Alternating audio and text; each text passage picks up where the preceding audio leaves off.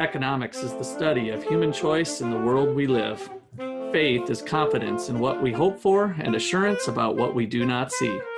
By investigating faith in economics, we can learn how they lead to human flourishing.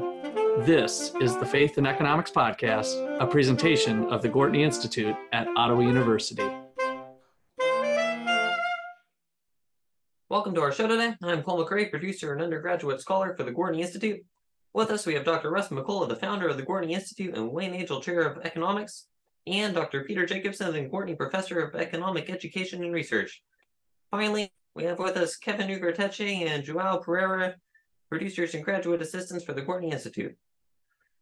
All right, so unemployment uh, data came out here recently. It comes out every month. The Bureau of Labor Statistics is our government entity that uh, collects that information on who's unemployed, among other things. They also collect infl- inflation data as well. And so once again, we're at three point eight percent, which is the same as it was uh, back in August. So August and September, historic lows. Uh, when I was in graduate school and other things, I'd, I'd say ninety plus percent of economists would probably agree that good unemployment rate, or let's just say a long-term stable, what we call the natural rate of unemployment, would be something between four and six percent, I think would capture most economists. And so once again, we're at these historic lows. And so that brings up questions about whether there's a new normal or what's going on uh, with the economy that we persist. Is this uh, COVID hangovers or or other things? So um, thought we'd have a little unemployment discussion. So uh, I started off my class today uh, with the question of, is everybody who's not working unemployed? And of course, as we think about that, Cole, what do you think? Is that is that true? Anybody who's not working is unemployed? So no, so I think as you've been uh, telling us in macro uh, economics class, um, it's just the people that are uh, want to work But that cannot, that are unemployed. Yeah, so retirees and other people, there's lots of people actually that uh, are not working, but not unemployed. So to be unemployed, somebody has to be not working and actively seeking employment um, under the, the normal measure of unemployment as we have it. So, you know, babies and kids and sixteen years of age. So we can talk about age, we can talk about retirees, we can talk about new college graduates. As soon as they cross the stage and they throw their hat up in the air at graduation, and then when they think to themselves, oh my gosh, now I got to find a job, I'm like a real, I'm in the real world now, they instantly just became unemployed as soon as they made that statement, and they're uh, going to be uh, pulling up their phone and, and doing a job search. So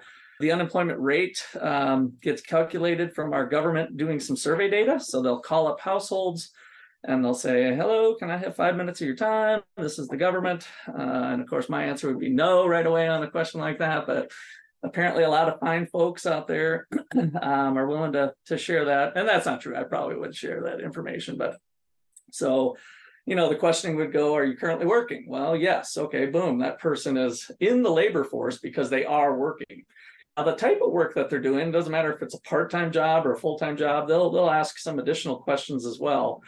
Uh, but if you are working, you are part of the employment rate. Um, if you're not working, then the questions uh, begin to uh, trickle in of, well, are you actively looking? Are you searching for a job? And if that answer is no, then they're not in the labor force. And so the unemployment rate is the number of people that are unemployed, uh, not working, but actively seeking, divided by the labor force. And so the labor force is the pool of people who are actually working and the people who aren't working but want to be working. I feel like I'm getting kind of a word salad going here. I don't know. Peter, you want to jump in at all? Just kind of laying down the basics? Yeah, to think about why things are this way, it's probably good to think about like the ups and downs of this system. So the benefit of only including people searching for jobs Uh, is that you exclude uh, from your statistics all those people who don't don't want a job at all, right? Like when we're talking about unemployment, uh, we're usually talking about something that we consider to be bad. We don't like there be, to be a lot of unemployment.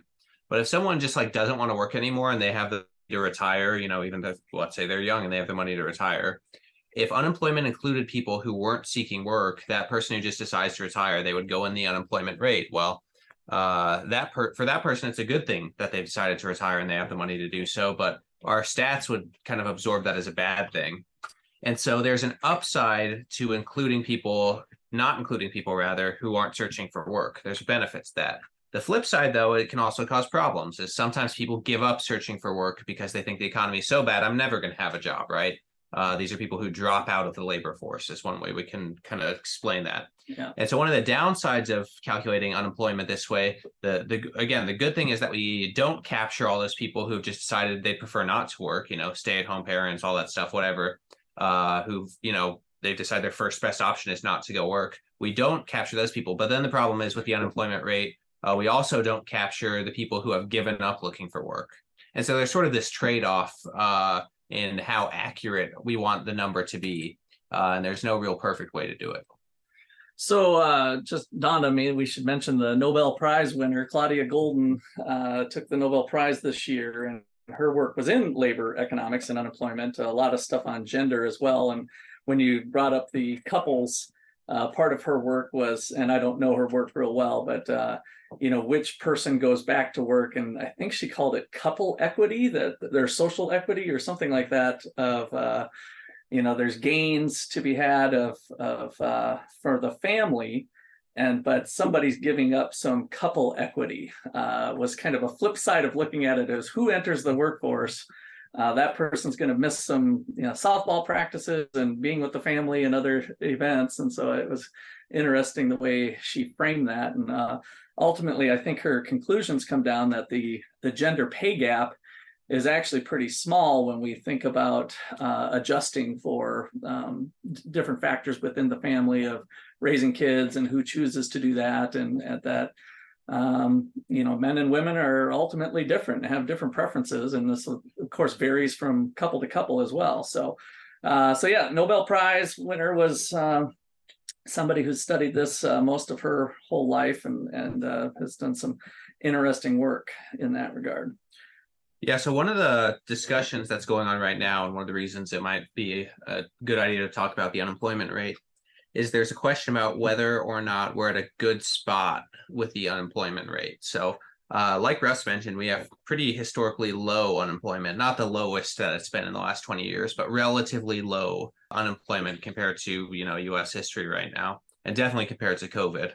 And so there is a little bit of fear that uh, this is kind of signaling uh, a continued kind of inflation hike.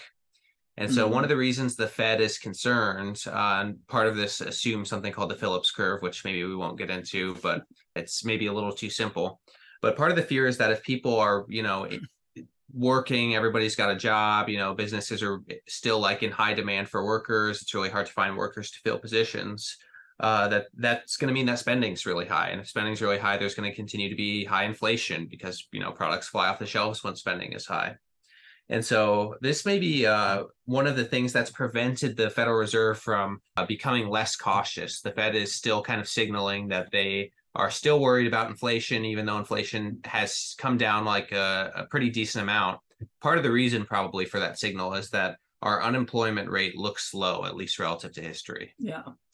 And uh, this plays into people's desires to work a little bit too. And so um, I I pulled up some interesting data on like the labor force participation rate. So how many people are working as a fraction of the population? So the labor force participation rate looks at how much of our Americans are, are either working or want to work. So the number employed and unemployed as a fraction of the overall um, civilian population, um, which is around, I think, two hundred sixty million people. So this is all people sixteen years of age of older. So the idea is to kind of look at our whole economy and say, wow, these are some people that could be working if they want to be working. And how many of these people are choosing to work? Well, right now we're at sixty-two point eight percent. So let's just call it sixty-three percent of the labor force. That population is choosing to want to work. So we are over half, whatever that means. It's kind of floated between that over time.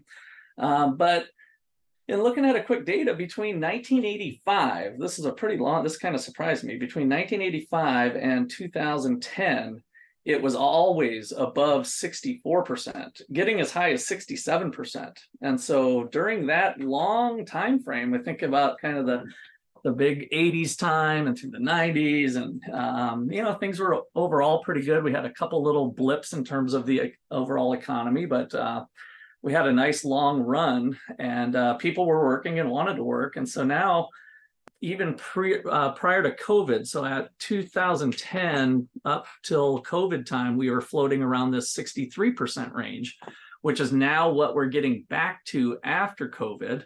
And so it kind of made me think if there is kind of a new norm, or if if we will get back to those days of higher percentages, or are we, are we so wealthy that we don't need to work? And then I can't help but think with the inflation that we've experienced that we're still squeezing out, are people being driven back to work? They're they're entering the labor force um, because they're starting to see that ends aren't meeting. I know the credit card debt has spiked and went to some historic highs here recently. And so I think it, there's a, a lag time to where the stuff starts to catch up and people start to realize, oh, I'm not making ends meet like I used to. Maybe I need to work more hours or get a job. And in this case, it would be getting a job that would alter the labor force participation rate. And so I don't know if we'll get back to that time frame or not.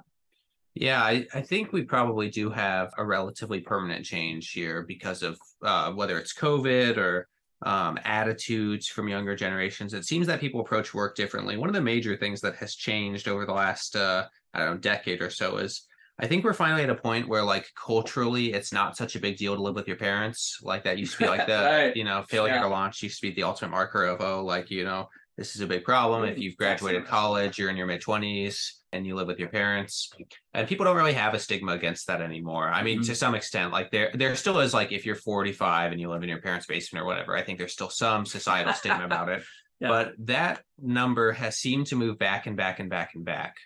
And so at least, you know, one of the conversations that's occurred is unemployment is that, like, young men uh, seem to be more and more uh, yeah. dropping out of the labor force completely. And if that's the case, uh, if we're dropping out of the labor force completely, then we do we will have a permanent change to, quote unquote, the unemployment number, because as we mentioned at the beginning of the conversation, those people who drop out of the labor force do not count as unemployed. And so insofar as it becomes socially acceptable to just be, you know, twenty-five, thirty years old living at your parents' house, if that's true, then what I would expect is there's going to be less people applying for jobs constantly because they don't need to, you know, push off the social pressure. And so the unemployment rate's going to look lower because those people have dropped out of the labor force. Yeah. Yeah. I just did a quick uh, Google on ages twenty-five to fifty-four. Uh, labor force participation is on the rise since COVID again, uh, up to eighty-three and a half percent. in that age group, which is expected. Those are yeah. the prime, known as the prime working age years. And back to my uh, long-term trend, it was in the eighty-three, eighty-four range during that whole nineteen eighty-five timeframe. So we're actually back to that kind of level, okay. which is interesting, yeah. at least for that age group. Um, yeah, I was wondering too on, uh, I'd like to get... Is that men there? No, this was everybody. Okay, but that then that's actually pretty significant because women work a lot more than yeah. they used to. And so if we're at the same spot, but we have way more women working, that means men are working a lot less, right? There's been a displacement to yeah, a certain degree. Yeah, maybe uh, over our break, we'll do a little more combing through. This looks like a good spot to break for now. That'll be our cliffhanger. We'll come back. We, we won't be too boring with it, but I think it, it does show some of these trends. And, you know, this is what economists do. We kind of say, oh, there's too many people playing video games in their basement, you know, of, of teenagers or whatever. And then we can actually look to the data and see if see if there's something there or not. And then uh, a couple other areas to explore as well with different types of unemployment. So we'll be back in just a bit. Ottawa University is the best place in the Midwest for students pursuing ideas of freedom and justice and human flourishing, faith and economics in action. We have a great high school event coming up here in the middle of November, November seventeenth. And we have high school students that are coming from all over. So wherever you're listening to this podcast, if you want to send your student to have a fun-filled afternoon and a special speaker dinner event, we've got that going on at our P P E Fest, Philosophy, Politics, and Economics. All right, so we're back, and uh, we did do a little digging uh, over the break here on some various things with men and women, young people, older people, trying to break apart uh, what's going on with some of the labor force participation. And we've got these just low rates again across the whole country. Uh, Kansas is two point seven percent, and uh, we were actually down slightly. So Peter, what did you find on some of your stuff with the younger folks? Yeah, so uh, what we kind of said before the break basically came to fruition, except uh, women uh, as a percentage of the labor force, at least since the nineties. So the, the years we're looking at from the Bureau of Labor Statistics, actually even later than the nineties, two thousand two is the earliest year that they've got listed here. And women in the labor force in terms of percentage have decreased about three and a half percent uh, in the age twenty to twenty-four ages. So they were, were at, in two thousand two, seventy-two point one percent. Now that they're, they're around sixty-eight point seven percent. So that's about a three and a half, close-ish to that percent difference uh, drop from two thousand two to today. Men, the drop is a lot more steep. Uh, men went from eighty point seven percent of uh, men in that age range, twenty to twenty-four, being involved in the labor force, down to now uh, seventy-three point two percent. Uh, so that's about a seven percent drop. And there's uh, an expectation, the projection that the B L S has here is that by twenty thirty-two, that'll be uh, sixty-eight point two percent. So then we'll be over a ten percent drop. So yeah, so the um, less people working in this, you know, age twenty to twenty-four is kind of interesting. Graduate high school at around eighteen. So that means you've either decided to go to trade school or not, or you're um, just working with a with a high school degree. So you've You've had time to enter the labor force, I guess is my point. And so we're not seeing ourselves get back into the labor force the same way. So uh, again, cultural norms of, uh, oh, my kid's in the basement. Um, when I was eighteen, uh, way back in, I guess, nineteen eighty-nine, nineteen ninety, there was certainly expectation of, you're eighteen, get out of the house, you know, if you're not going to college or something. So you got to, you know, kind of fend for yourself. And uh, I think that that is changing. I, I don't know if it's parents that are weaker, or is it uh, that we want to help our kids as much as we did before, and helping is giving them free housing and food, or is it uh, you know, tough love just doesn't doesn't exist? I don't know. Yeah, I think part of it probably is changing in response to some of the underlying changes. And so again, like just to rattle off a few more of the numbers, um, in terms of women, uh, ages basically twenty-five up until looks like around forty-four, uh, over the last twenty years, labor force participation has increased.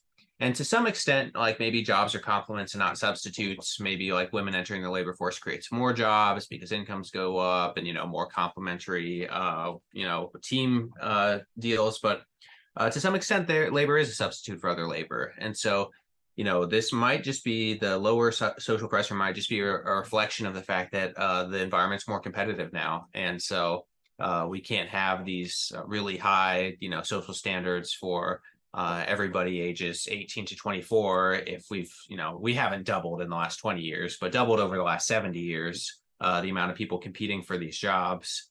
Uh, certainly more jobs have been created, but uh, not at the rate at which people have joined the labor force probably.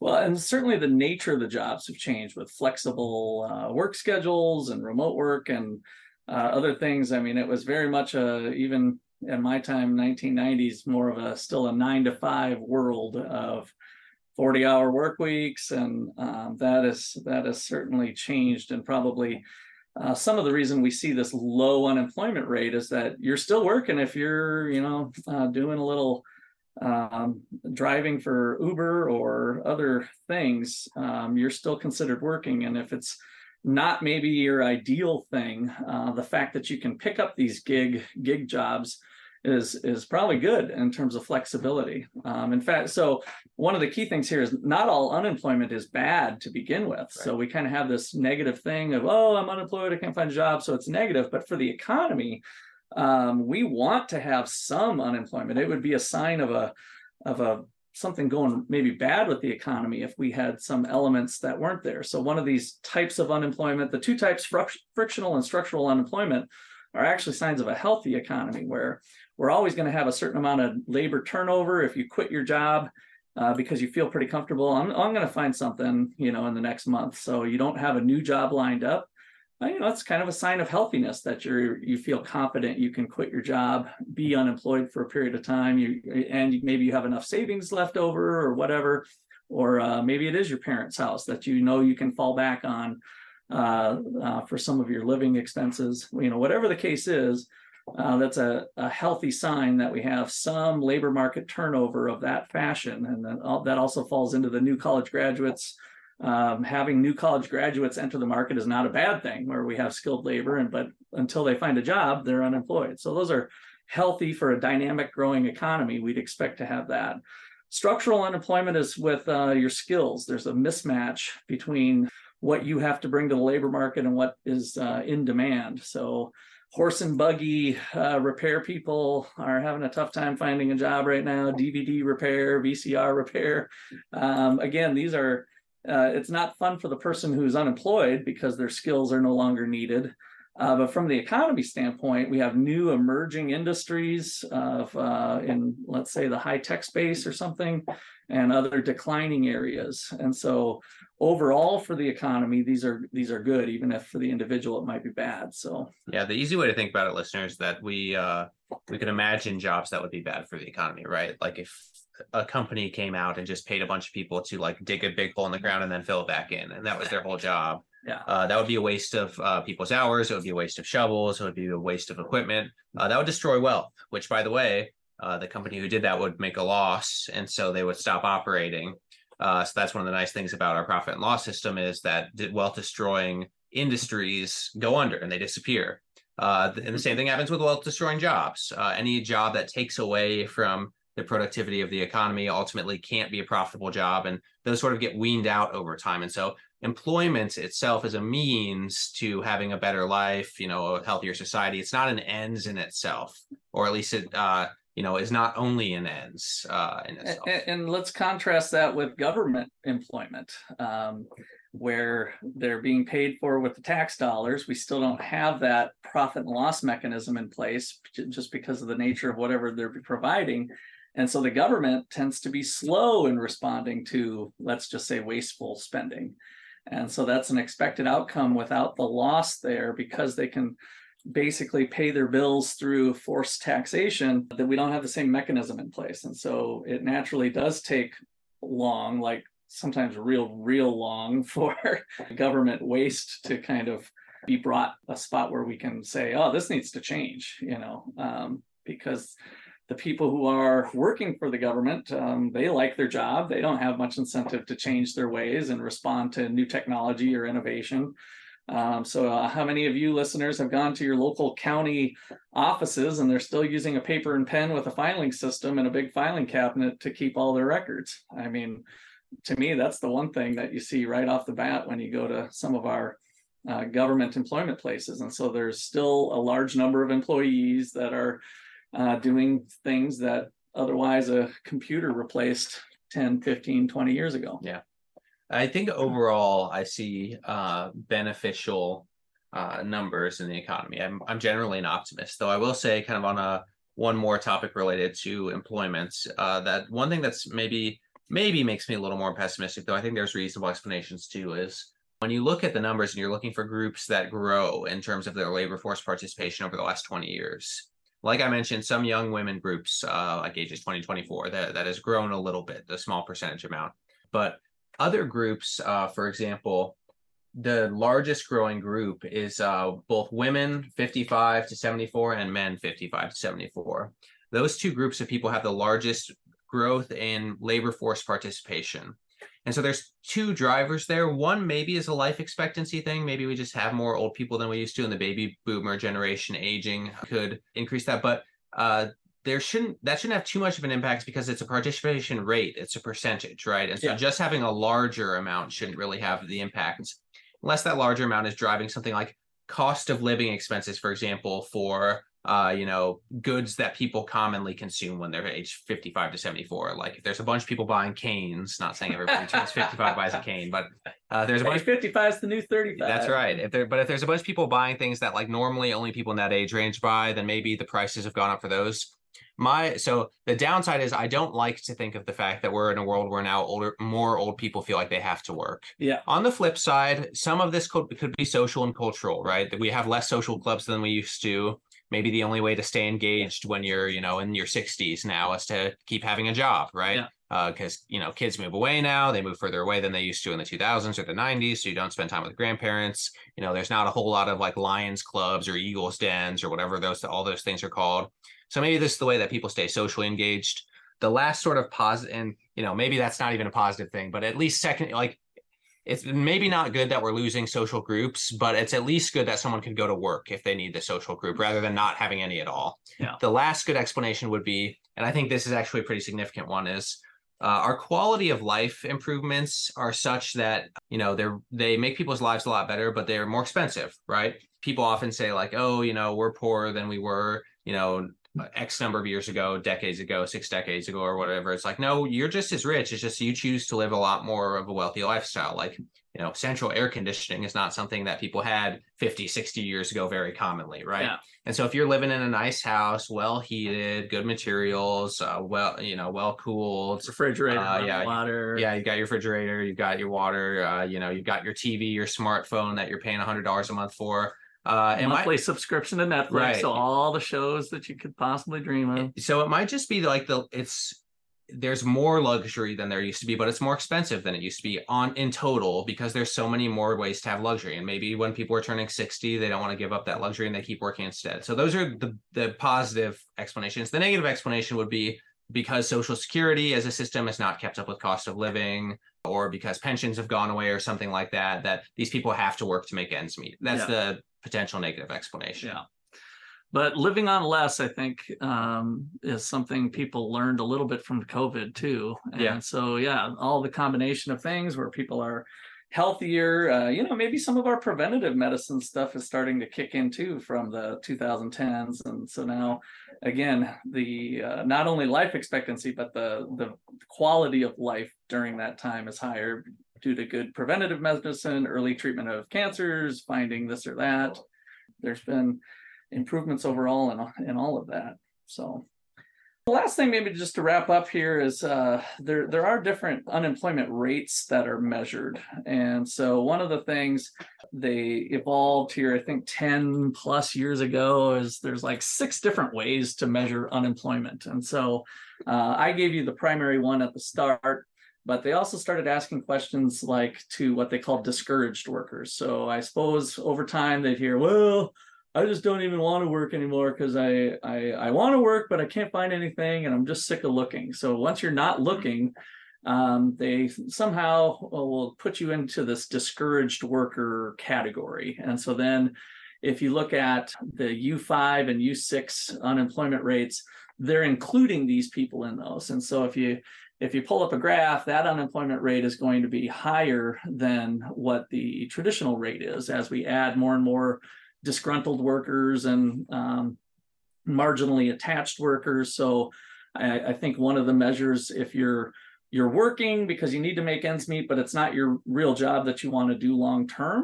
And so they can call you as a different label. Um, and so that unemployment rate is higher than the real unemployment rate because you are working, you're working at McDonald's, but you're normally a, a marketing executive or something. Technically you are employed, uh, but we're going to label you a little bit differently. And so some of these innovations, uh, I don't know, what do you think of some of these innovations on kind of trying to get a better grasp, Peter? Yeah, I think they're basically not very good. I mean, uh, especially like any time in economics that you have to go off like surveys, uh, you're in like problematic territory because the nice thing about economics is uh, when you're looking at data, it's people have put their money where their mouth is. And so if a bunch of people buy a product, that shows that they value the product more than the money it costs them. Yeah. When you ask someone uh, how much they value a product, they might have an incentive to tell you a different number than is what is true. And they might not even realize that. I'm not saying people are lying, but Uh, you know, if, if you, you talk to someone like, oh, you know, how much do you like Walmart on a scale from one to ten? A lot of people are going to say, oh, one, Walmart's the worst. You know, I, I can't stand Walmart. It's dirty. And, you know, the, the, there's not a lot of people working there. And but these same people, you know, go to Walmart is like their number one store to visit. And so uh, the incentive to talk on a survey and give information on a survey is not the same as like the incentive to, you know, act in a way that's truthful. And, you know, this is something Justin points out. I kind of wish he was here to mention this, but Uh, people don't always know what they think about things, right? Like people, mm-hmm. it's difficult actually to formulate uh, what you believe about something and, and, you know, communicate that very well. And so I, I think these things are trying to do, these sorts of numbers are trying to do what like qualitative research or like, you know, kind of a, almost like a common sense feel used to do. And so I actually like the fact that people recognize that the standard measures have issues. Yeah. And so the big issue is, like, yeah, we can all have a job, but if everybody's working at McDonald's, nobody's going to be very happy. Uh, that's true. But the question is, can we assess that more accurately by like calling someone on the phone and asking if they're happy with their job? It's like, no, no one's happy with their job. No one likes to work.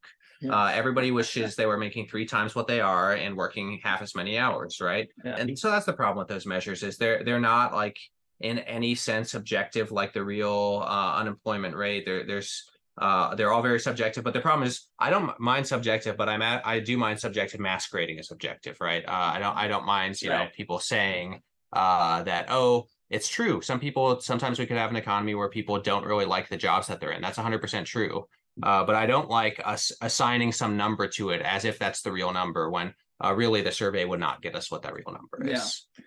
Well, then for whatever this bad number is, I'll, I'll tell you what it is right now. So that if we look at the U five unemployment rate, which adds discouraged workers and other marginally attached people to the labor force, and I think this is where, yeah, I'm not in the job that I want to be, that rate uh, is currently four point six percent. So if we're at three point eight percent overall, we're less than a percent of those type of people contributing or being out there. Um, so relatively speaking, that's pretty small. So I yeah. think it shows the strength of the labor market that yes. if you really, you, you have the opportunity to get into the job you want to be in long-term in today's labor market. And so that's a, that's a good sign. So I think we'll see if this uh, continues on. I, I, I suspect it will.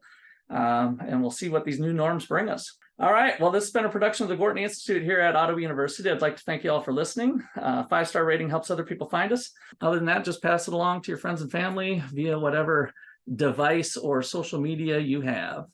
So please be fruitful, multiply. Thanks.